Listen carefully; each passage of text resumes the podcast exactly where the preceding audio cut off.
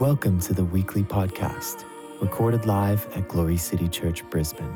We hope you are blessed by this week's sermon. Pray. Father, thank you for tonight. Thank you for this day. Lord, this is the day that you've made, and we will rejoice and be glad in it. Father, we need your help. God, you said if anyone lacks wisdom, let him ask. Lord, we come and we ask you for wisdom. Teach us your ways, show us your paths, guide us in the way everlasting. God, we humble ourselves before you and say, teach us, Lord. Give us ears to hear. Give us eyes to see. Show us your ways, Lord God. Speak to us through your word tonight in ways that we can apply and see shift and change happen, Lord, that your name would be glorified. In Jesus' name, everybody said? Amen. Well, if you have your Bibles, turn with me. We are beginning in Ephesians chapter 1. Hallelujah. Actually, you want to read the whole chapter because it's just delicious. Read it in every version you can get your hands on. It's so beautiful. But we're going to look start today in verse 17. Ephesians 1:17. This is the apostolic prayer that Paul opens the letter to the Ephesians with. And I love the apostolic prayers. Anywhere you can see in the scripture where they are praying for believers, you can take it, apply it personally, know absolutely it's the will of God for your life, and you can have it. So I love the apostolic prayers. I grab them, I personalize them for myself, I memorize them, I pray them in faith and expectation that I'm going to get in increasing measure everything that it's praying there. Because I believe scripture, all prophetic words, they are waiting for our response. And we need to have a response that says, I'm not just going to let it sit there. I'm going to actually see that and say, thank you. Yes, God, you said you've given us all things pertaining to life and godliness. Well, thank you very much, God. I thank you for this table laid before me in the presence of my enemies. I'm going to go and pick up off that table what you've put there. I'm going to apply that today. I'm not going to sit back and be somebody who knows about it but doesn't partake of it. But I'm going to get up today and apply what the Lord has given to me. Amen? Ephesians 1:17, Paul's praying that the God of our Lord Jesus Christ, the Father of glory, may give to you the spirit of wisdom and revelation in the knowledge of him, the eyes of your understanding being enlightened, that you may know what is the hope of his calling, what are the riches of the glory of his inheritance in the saints, and what is the exceeding greatness of his power toward us who believe. I pray this prayer pretty much every day, for the Holy Spirit to enlighten the eyes of my understanding in the knowledge of him, that I would have increasing wisdom and revelation in the knowledge of the Father. I want to know him. I want to understand him. I want to know about him. Father, Son, Holy Spirit, I want to know him more in ever-increasing ways. I want supernatural revelation of what he's like. Hallelujah. Because it is in knowing what he is like that I will know the hope of his calling on my life. Because when I see what he is like, 1 John 4 says, as he is, so are we in this world. That's now, living today as believers who have received Jesus Christ as Savior. I've become a new creation. Old things have passed away. Now, as he is, what I know about him, what I discover about him now is true about me, in that I have been joined to him as the body of Christ. He is holy. Praise God. By the grace of God, I have been made holy. And so the wisdom and revelation in the knowledge of him shows us the truth of our identity, shows us the hope of our calling. Hallelujah. But I want to look at this verse here where he talks about the riches of the glory of his inheritance in the saints. That is the value that you and I have as saints in the earth. God wants you to know the riches of the glory of his inheritance in you. He wants you to know in increasing measure the value that you have. Walking around on the earth, God's delight, his inheritance. That's you. Jesus said, it's better that I go away because you, full of the Holy Spirit, the Spirit of Jesus, would be walking the earth. That's a pretty big statement. But we need to have revelation of this reality. We need to pray. Paul was praying that the saints would come to wake up and realize they're not little people who are, being given a ticket to heaven, but just trying to survive. He wants you to know the riches of the glory of his inheritance in you. Because when you understand your value, you have the capacity to know the greatness of the power toward you who believes. Hallelujah. You can be the light of the world, and the glory of God can cover the earth as the water covers the sea. As the people of God, shake off the identity lies that the enemy has thrown at them and start to believe what he says, then they will arise and shine with a holy confidence that starts to manifest the goodness and the truth of who God is. Amen. Hallelujah. We are ambassadors of Christ. And so we've been talking about value and our value to God. It's so rich. It's so deep. Song of Songs, chapter 2, verse 14, says this, "O my dove, in the clefts of the rock, in the secret places of the cliff, let me see your face. Let me hear your voice. For your voice is sweet and your face is lovely." This is God speaking to his bride, to you. He says, let me see your face. Oh, let me hear your voice, because your voice is lovely to me. Your face is lovely to me. You move me with your voice. This is how the Father feels about us. And in expressing what he feels about us, he instills in us value. And when we understand our value, we can have a holy confidence that is free to be generous with our love for everybody else. We can then love like he loves. He loves us by showing us that we have value. We have great value. And then when we understand that, we have the capacity to love others by showing them that they have great value. Until we understand our value, though, when we interact with others, instead of having a motivation of wanting them to know how valuable they are to you and to God, we can be subtly motivated with a need to receive from them affirmation because our sense of value is lacking. And so we start to pull from people rather than fully giving and releasing. And God wants us to be rooted and grounded in the love of God, that the perfect love of God would cast out all insecurity, all fear, that we would give him time to drink deeply of the river of his pleasure for us. Why? So that we could be enriched, filled up to overflowing with revelation knowledge of the riches of the glory of his inheritance in us. That we would know the value we have to him. I remember when I was just 6 years old, my mum and dad had been divorced when I was 4, and in those days we were only able to see my dad a couple of times a year. And he lived in another state. And I remember on my 6th birthday, he came round to visit. And Mum let us go outside, my brother and I and my dad, and sit on the patio for about 15 minutes. And I remember he looked at me and he said, "You've got really beautiful eyes." And as a 6-year-old, I just drank it in. This is what he believes about me. He was speaking something about me that he valued. And it was like, oh, my father thinks I have value. My father thinks I have value, that I'm valuable. And as children with divorce, and we don't understand all of that.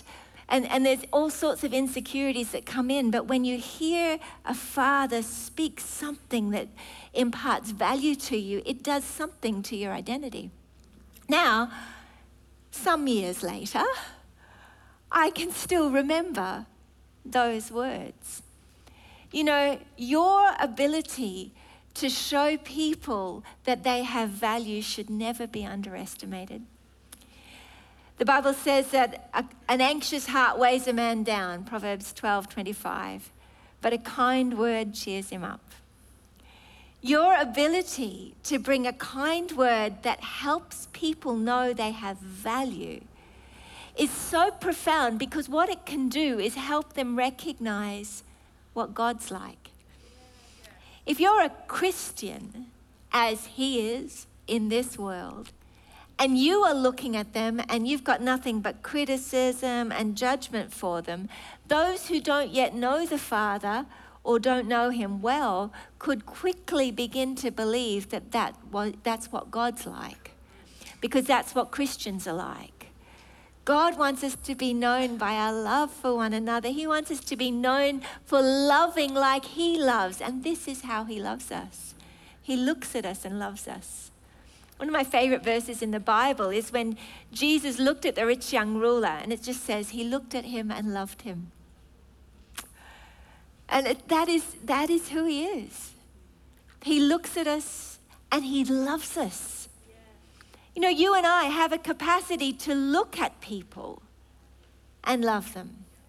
Just with a look. A look that says, I'm looking at you, and this is how I feel about you. I look at you and I love you. You know, my heart is that I would begin to be known as someone that when anybody gets close, they would feel the love of the Father, that they would feel the acceptance of God.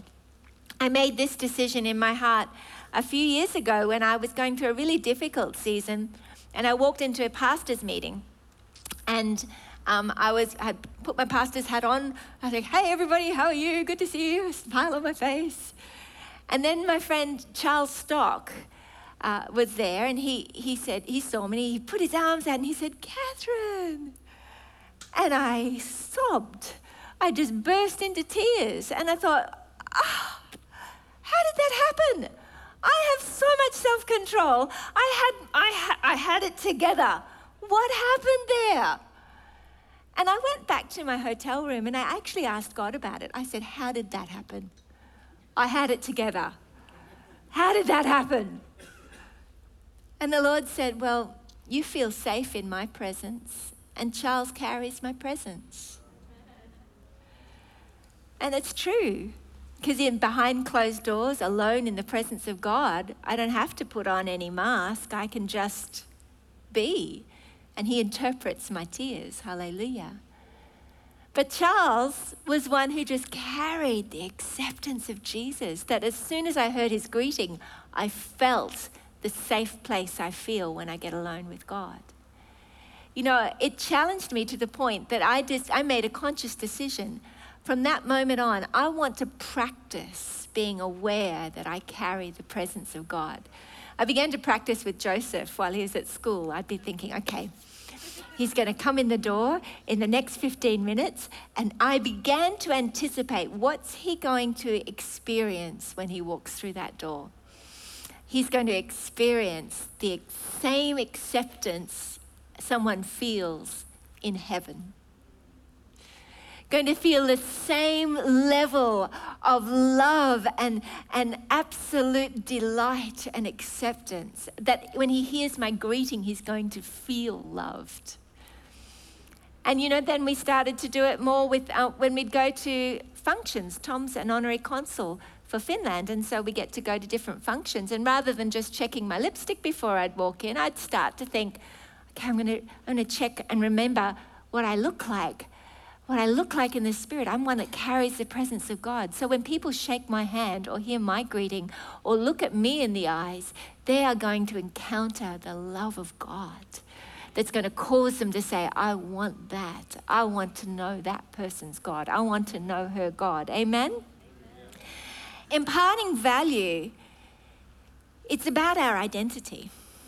You know, it's more than just, if my dad had just said, oh, you have a nice dress, I would have valued that dress very highly. And hey, compliments are great. Appreciate the compliments. But because he said something about something I was, my eyes, this is something about you, your identity.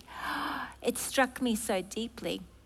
And so God wants us to recognize that when we're speaking with people, we have a capacity to speak into their identity and help them understand and receive value. We've been talking a little bit about marriage and relationships, began on Friday, and talking about the way that we interact with each other in order to be able to make one another feel valued. Has anyone ever heard about the different love languages? You know, one of the key ways that we can help people feel value is by loving them the way that they are created to understand love.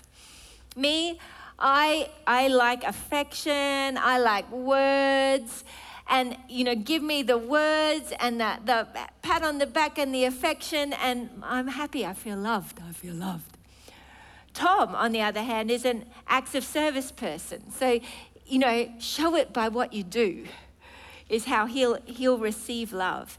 And so learning how to know what that's about for the people we work with, the people that we, in our families, understanding that loving them the way that you like to receive it isn't necessarily as a selfless love, but loving them in the way that you know they will receive it helps them understand and be filled up with the love of God.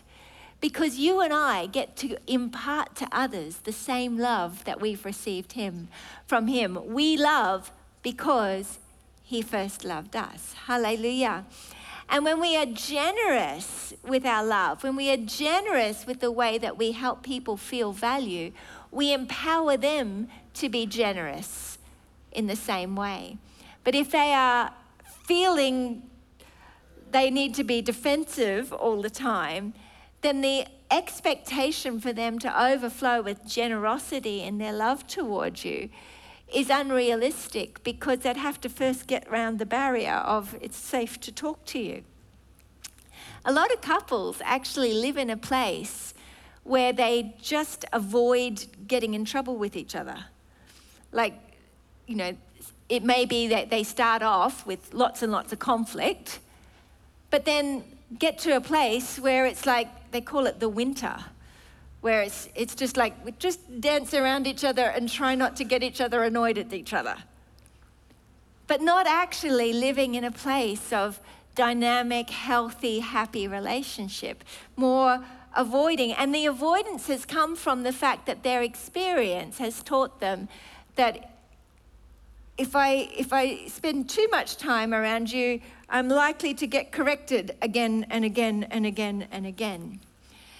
And in doing that, very often what it's doing is it's actually communicating to our spouse that you are not a good spouse. I never understood this in the beginning. When we first got married, praise the Lord, we've been married 28 years. And I'd be like, can you empty the bin? You know, or empty the bin, or you never empty the bin. That's not actually true. But the moment you say you never empty the bin, what he would hear would be, I'm a bad husband. She thinks I'm a bad husband. I'm like, no, the bin stinks. But in his mind, it's like, no, she thinks I'm a bad husband. And I never understood that my words were actually affecting what he believed that I believed about him. So I had to start changing my language and stop using the never word, because it was actually not true, because he regularly did. If he just didn't do it when I wanted him to do it, or as regularly as I wanted him to do it, then I had to realize, hang on, don't tell lies, Catherine, A, first, but B, recognize that if I'm going to have an ask or actually bring a correction, I need to make sure that I'm not drawing from an empty tank in the first place. that he already has a very solid identity of, she thinks I'm a hero. She thinks I'm a great husband. She believes this. And how does that happen? By appreciating and affirming him. Hallelujah. In the same way, wives can feel like, that's a trigger for me. People criticize you, oh, you're a woman in ministry, you mustn't be a very good wife or mother. It's like, trigger, don't say that, because deep, deep, deep desire is I want to be a good wife, I want to be a good mother. You see my early journals, please God, make me a good mother. Please God, make me a good wife. Please God, help me to keep this place tidy.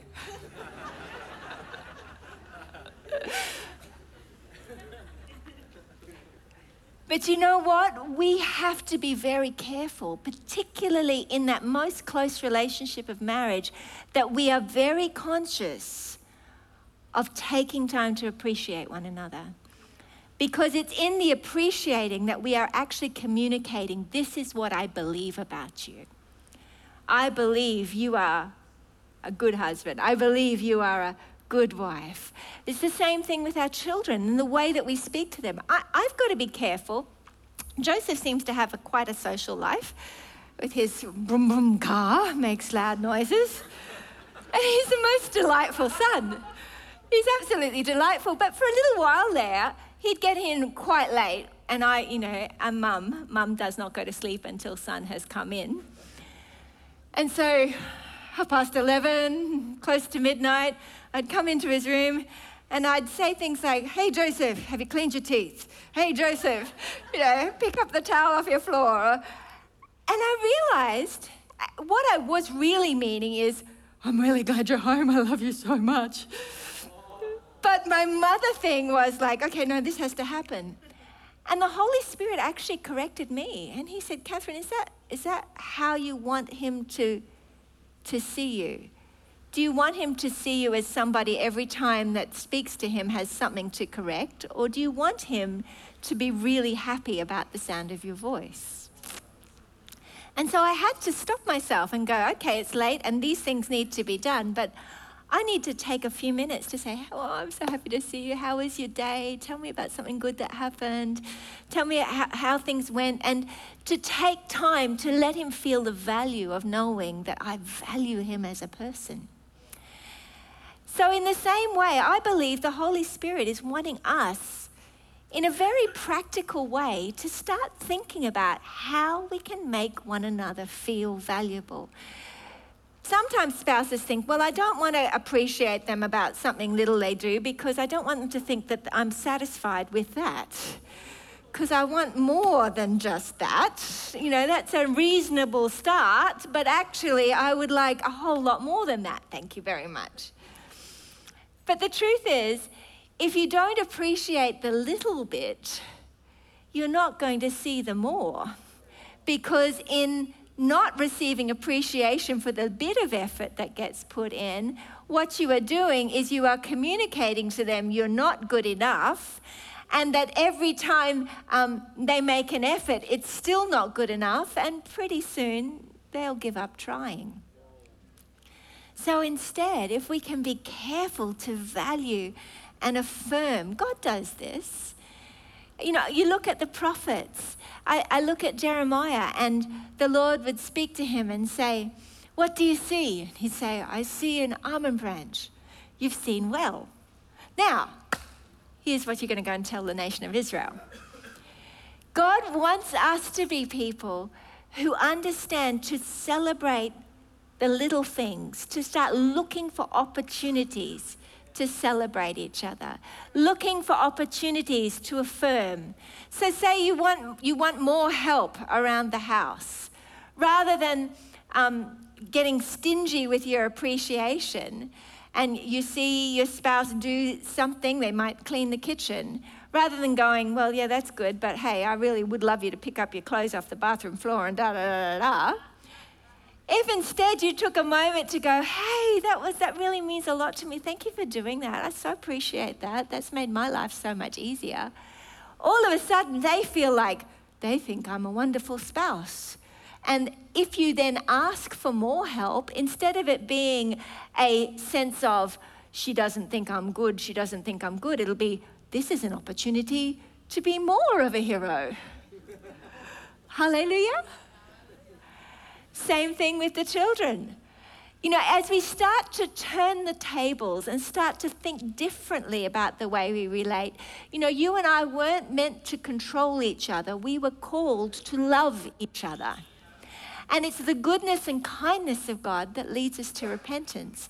By appreciating the little things, what we do is we empower people to be generous with their giving, generous with their love. When you are generous with your appreciation, when you're generous with your attempts to make people feel valuable, you empower them to be generous in doing more of what you have just valued. Hallelujah. Is this making sense to anybody? But if we're consistently talking down to people, I mean, I get embarrassed sometimes when I listen to the way some spouses talk to each other.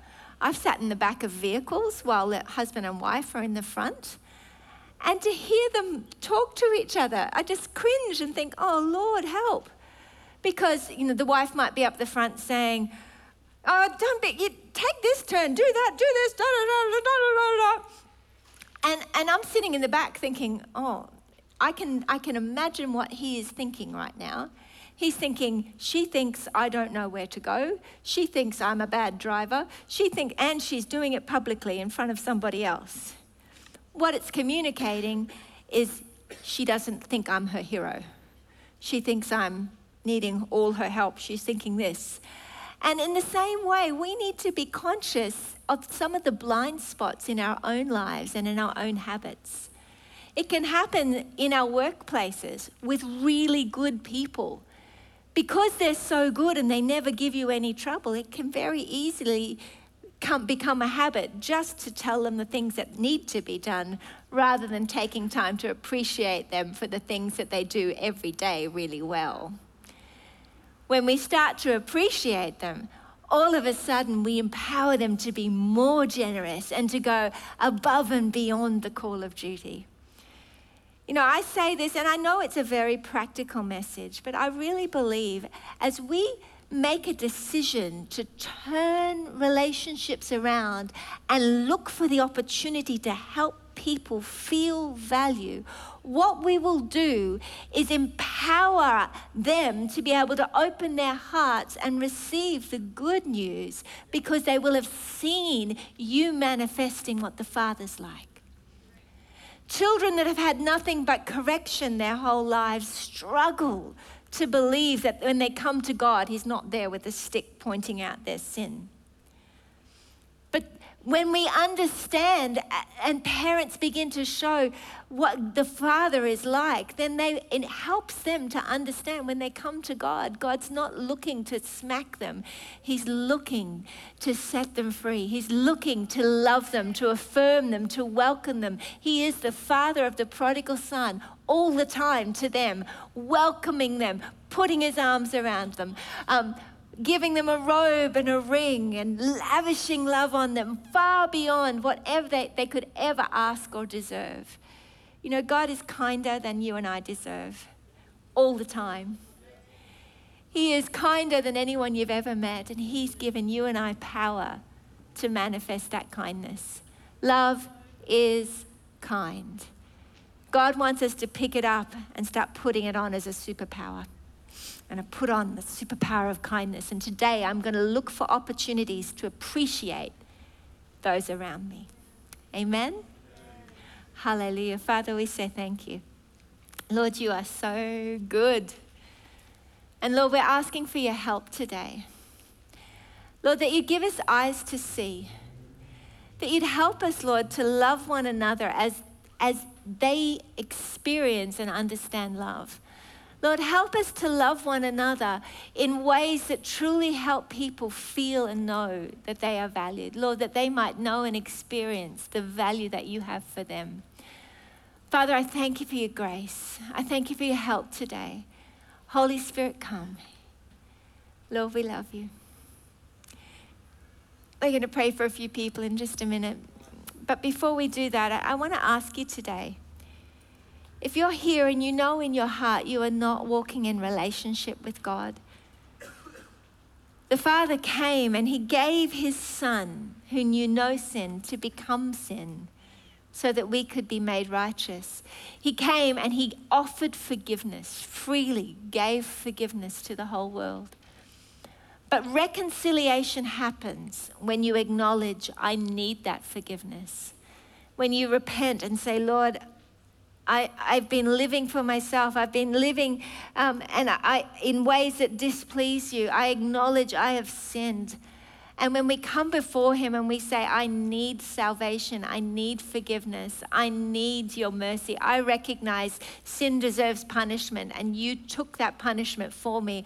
I receive the gift of salvation. I receive the gift of forgiveness, the gift of mercy. When you open your heart and acknowledge your need for forgiveness, when you open your heart and say, Lord, I repent and I don't want that anymore in my life. I want you to be my Lord and my Savior, the one who gives me forgiveness and power to be different.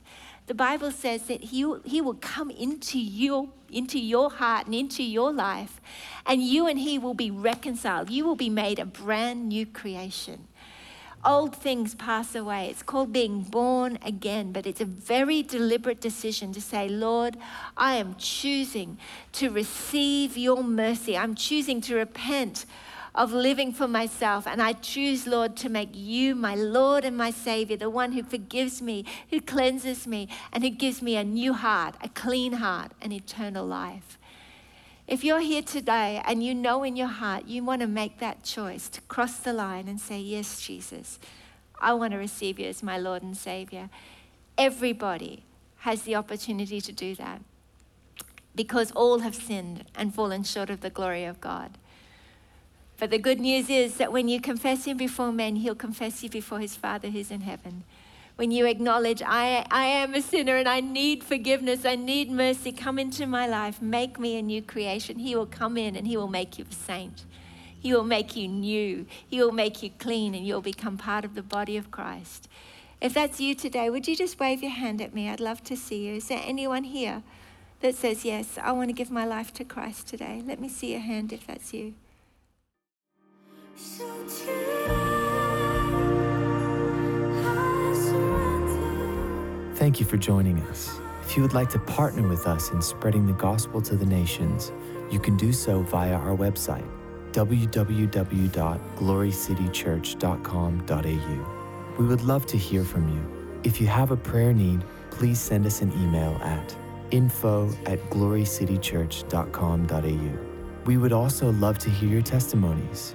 You can email these praise reports to info@glorycitychurch.com.au. God bless.